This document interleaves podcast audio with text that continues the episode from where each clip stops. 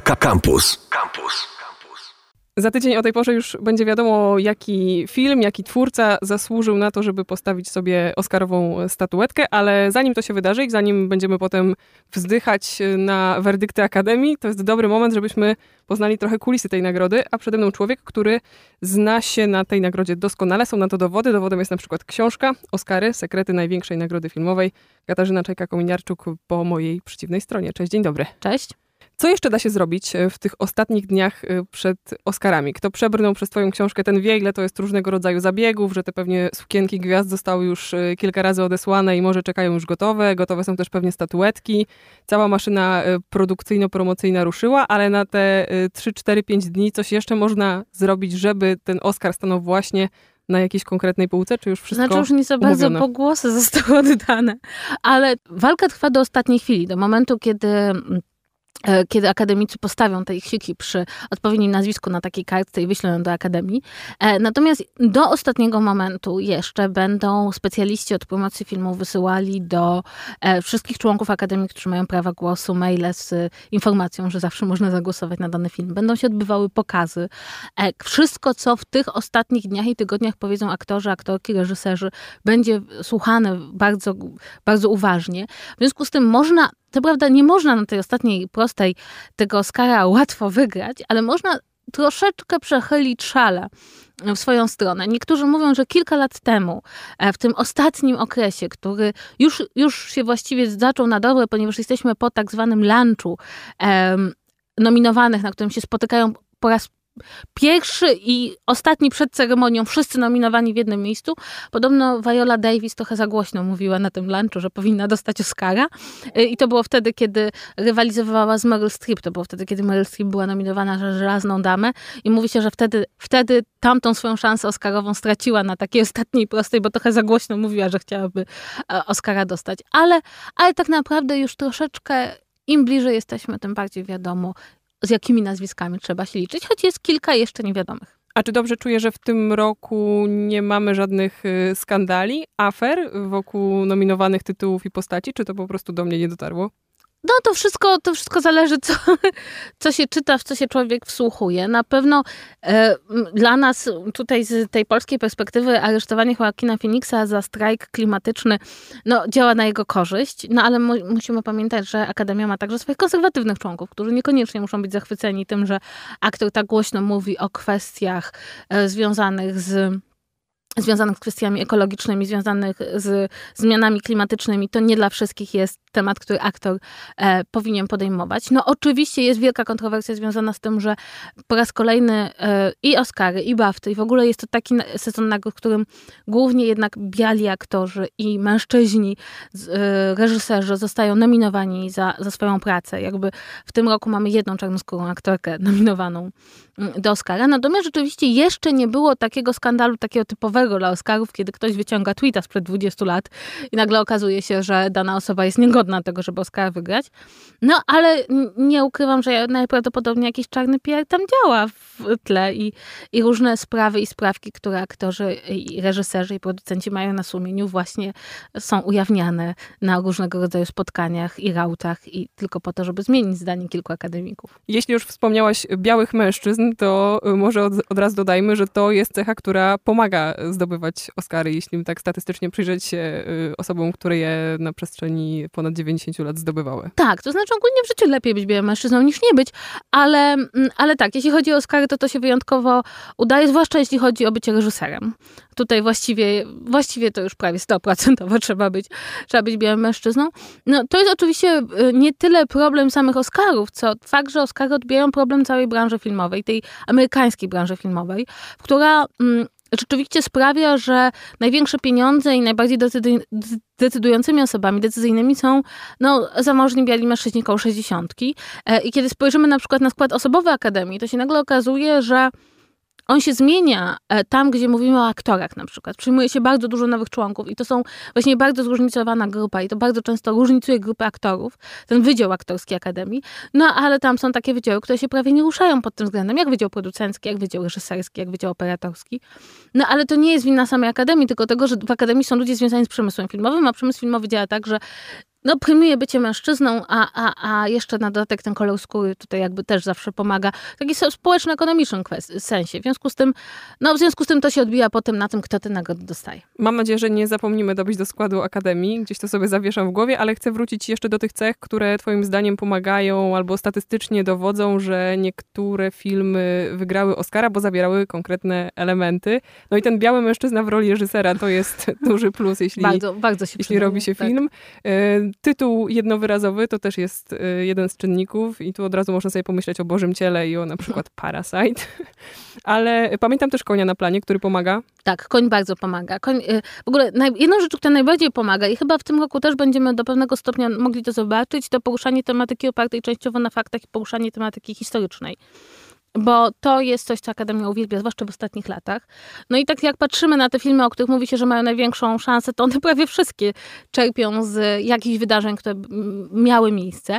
Bardzo pomaga mężczyzna na pierwszym planie filmu, to znaczy, że jednak filmy o mężczyznach wygrywają częściej niż filmy o kobietach. Bardzo pomaga wojna. Nam się tu powoli, powoli nam się tu kształtuje jakby 1917 e, jako film niemalże idealny. No i ten koń się rzeczywiście przewija, ale Akademia bywa dosyć dziwna pod względem swoich słabości. Otóż ja przeanalizowałam bardzo dużo filmów, które wygrały Oscary, wynikało z tego, że Akademia ma niesamowitą słabość do bokserów. Jeśli w filmach są bokserzy, to Akademia od razu patrzy na film łaskawym okiem. Nie wiem skąd to się bierze, może z jakiegoś pragnienia, żeby się poboksować, może to jest taki typowa narracja o mężczyźnie, który się musi bić ze światem i boksować ze światem. No ale niemniej tak jest. Oczywiście to nie jest tak i to bardzo często ludziom się wydaje, że istnieje taki sprawdzony przepis na film Oscarowy, czyli że konkretny reżyser, konkretny producent, konkretny autor muzyki, jeśli byście chcieli dostać Oscar, to zadzwonić do Aleksandra Despla, bo to on po prostu e, zawsze jakoś współpracuje z filmami nominowanymi za najlepszy film. Ale nawet jeśli zbierzemy te wszystkie elementy w jednym miejscu, e, to może nam się nie udać. To jest e, mój ulubiony przykład. Otóż filmem, który absolutnie powinien wygrać Oscara za najlepszy film jest Lincoln. Historyczny film z Danielem Day-Lewisem w roli głównej. Jest koń jest y, wojna i w ogóle konflikt wojenny. Jest Steven Spielberg i jest John Williams, który też jest jeden z najbardziej nominowanych autorów muzyki. No wszystko jest na miejscu, a Oscara za najlepszy film nie dostał, więc ta formuła nie sprawdza się zawsze, ale jednak te elementy możemy dostrzec. A gdzie w tych szansach na sukces y, takie ważne problemy, jak na przykład choroby psychiczne? Dysfunkcje? Ojej, y, one mają duże znaczenie, jeśli mówimy o filmach, to znaczy nie o filmach, które zdobywają e, Oscar za film, ale o rolach aktorskich. Jedną rzecz, którą Akademia absolutnie kocha, to są aktorzy, którzy grają osoby z niepełnosprawnościami, ewentualnie osoby z zaburzeniami czy chorobami psychicznymi. No i to jest bardzo przykre, dlatego że jeśli spojrzymy na listę zwycięstw i nominacji aktorskich, to się okazuje, że w pewien sposób ta nagroda ma nagrodzić, ma, ma wyróżnić aktora, który przed największą metamorfozę, który nie schodził z wózka inwalidzkiego, który pokazał tą ciemniejszą stronę swojej psychiki. Problem polega na tym, że to zawsze są aktorzy pełnosprawni. Że z jednej strony Akademia docenia jakby pokazanie tej jakiejś grupy, mniejszości, e, jakiegoś problemu, ale z drugiej strony nigdy nie dopuszcza samej tej grupy czy samej tej mniejszości, żeby o sobie opowiedziała. No i tutaj w tym roku zapowiada się, że będziemy mieli to samo. To znaczy wygląda na to, że Joaquin Phoenix dostanie nagrodę za Oscara, za Jokera. Właściwie nikt mu tutaj nie, nie stanowi jakiegoś wielkiego, e, wielkiej konkurencji, a jednocześnie to jest kolejny sprawny e, aktor, który nie ma zaburzeń psychicznych, który gra osobę właśnie zmarginalizowaną z powodu zaburzeń psychicznych. No i to jest taki jest taki problematyczny aspekt tego nagradzania tych ról, bo z jednej strony nagradzamy pokazanie e, jakiejś mniejszości, a z drugiej strony nie dajemy jej dostępu do, do tych ról. Powiedzmy o kształcie Akademii, bo zawsze się jej tak e, szczodrze dziękuję, trzeba to zrobić. Mówi się, że Akademia zdecydowała, ale nie wiem, czy mamy świadomość, e, z czego ona się składa i jakie osoby w ogóle wchodzą do tego grona. W skład Akademii wchodzi około w tym momencie około 9 tysięcy osób, z czego prawo do głosowania ma 8469 członków. Pozostali członkowie są to osoby na emeryturze, które od e, kilkunastu lat nie pojawiły się w napisach końcowych żadnej produkcji. I Akademia składa się z 17 wydziałów. I te wydziały dzielą się na. Jest to taki podział zawodowy. E, mamy aktorów, reżyserów, specjalistów od castingu, specjalistów od e, makijażu, charakteryzacji, dekoracji. I to jest trochę taki wielki związek zawodowy, moglibyśmy powiedzieć, gdzie oni się wszyscy mogą spotykają, każdy wydział ma, jakby obejmuje pieczą tych przedstawicieli tego zawodu. Akademia ma bardzo wiele mm, funkcji. Ona nie tylko przyznaje Oscary, oczywiście jest najbardziej znana z Oscarów, ale jest to taka instytucja, która pod pewnymi względami przypominałaby trochę nasze instytuty filmowe, takie krajowe. Czyli e, buduje się właśnie już już za chwilkę zostanie otwarte Muzeum Akademii. Akademia zajmuje się digitalizacją i e, dbaniem o dziedzictwo filmowe e, Hollywood, czyli e, tutaj oczywiście jest praca i przechowywanie starych filmów, w tym filmów niemych. Zajmuje się także historią filmów w Stanach Zjednoczonych, ma wspaniałą bibliotekę oraz na przykład przeprowadza wywiady z twórcami filmowymi. To są wielogodzinne wywiady, do których można dotrzeć i dzięki temu możemy poznać historię pracy nad filmem. No i między innymi przyznaje także stypendia i ma programy dla młodych twórców, no i rozdaje Oscary. E, I to też jest jakby bardzo, e, bardzo ważne, bo kiedy mówimy, dlaczego, skąd się bierze rola Oscarów, to ona się bierze trochę też z wielkości e, tego grona przyznających, przyznających ją osób. Obecnie 9 tysięcy prawie. 9 tysięcy osób, około 20, między 20 a 30% to jest spoza Stanów Zjednoczonych. To jest, ona się staje coraz bardziej międzynarodowa, między innymi dlatego, że żeby dostać się do Akademii trzeba mieć co prawda rekomendacje innych członków, ale niemalże automatycznie zostają wszyscy nagrodzeni i nominowani. Więc ludzie, którzy są nominowani e, w kategorii filmu nieanglojęzycznego, bardzo często wstępują potem w, e, do Akademii. No i e, tutaj jakby to jest ważne. Kiedy na przykład mówimy o Złotych Globach i się nimi emocjonujemy, ważne jest, żeby mieć świadomość, że Złote Globy przyznaje 90 osób.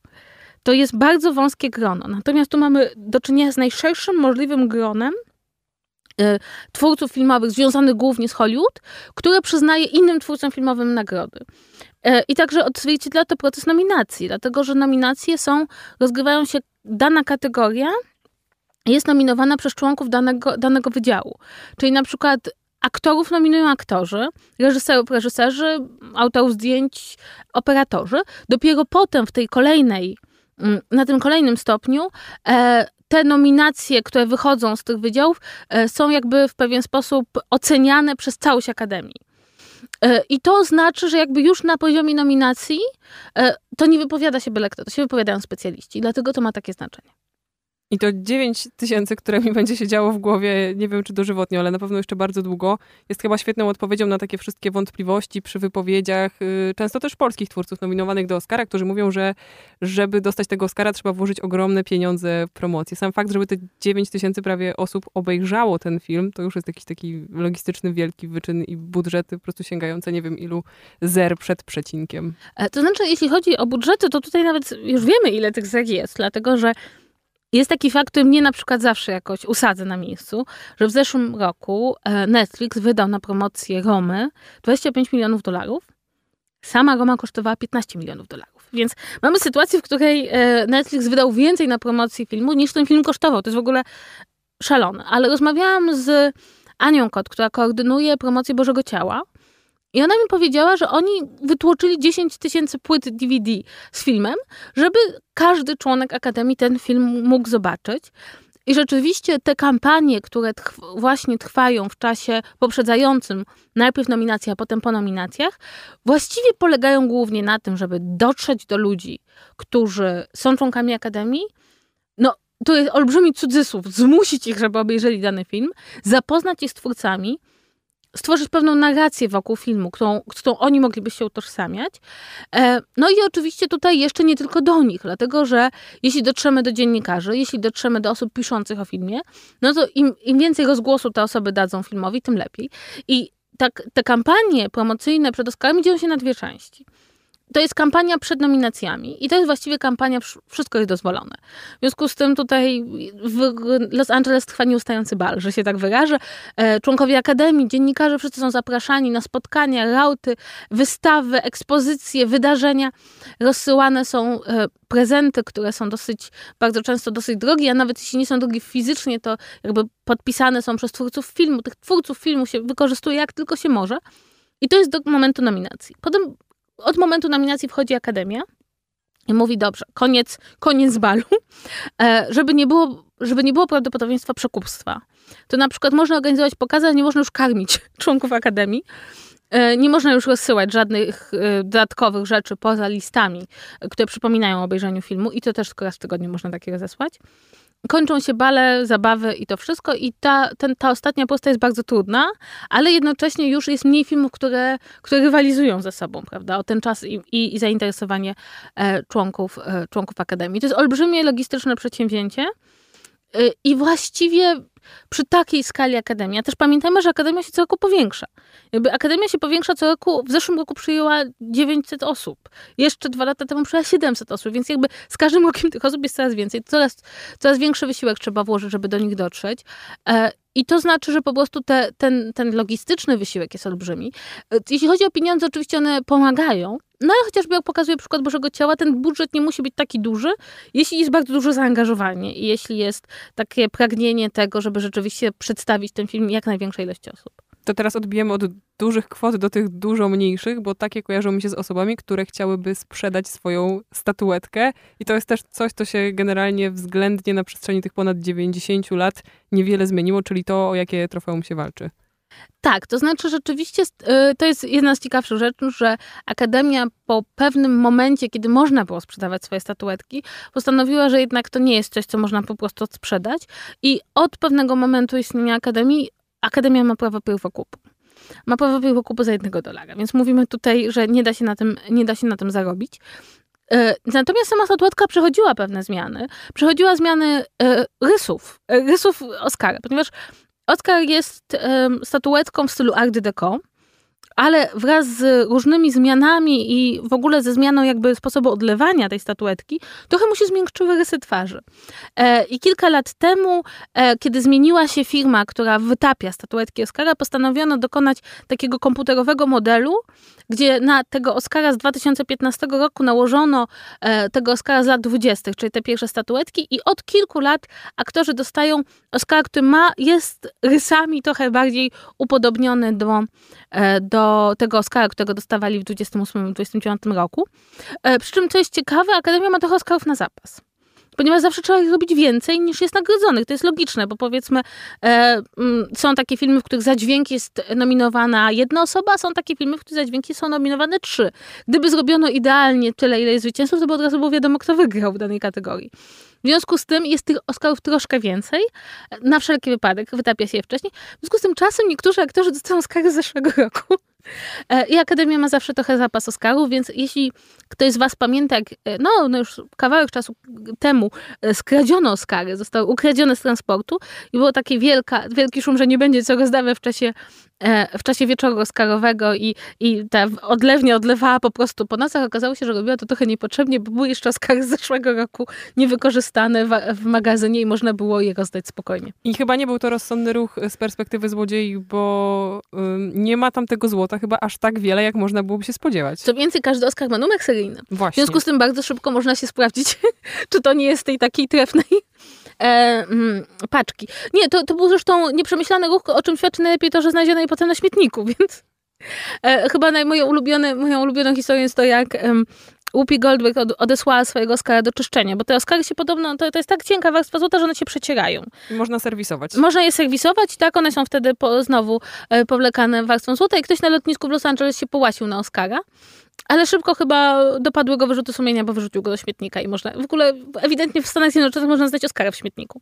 Natomiast e, jeśli, jeśli kiedyś wygracie Oscara, to ja wiem, że kusi, żeby trzymać go długo w dłoni, go tak ocieplać tą dłonią i takim miłośnie przytulać do siebie, ale tego nie należy robić, ponieważ wtedy się to złoto właśnie wyciera. Najlepiej postawić e, Oscara w piwniczce z winem podobno, bo tam jest dobra temperatura i on się wtedy dobrze konserwuje. Mało światła. Więc najpierw musicie mieć piwniczkę z winem, to jest, to jest ważne, a dopiero I potem Oscara. filmowe, żeby w ogóle Tak, próbować tak. łączyć w głowie te y, fakty. 45 sekund to jest też chyba taka informacja, która zostaje w głowie po przeczytaniu twojej książki, bo tyle jest czasu na to, żeby y, podziękować za Oscary.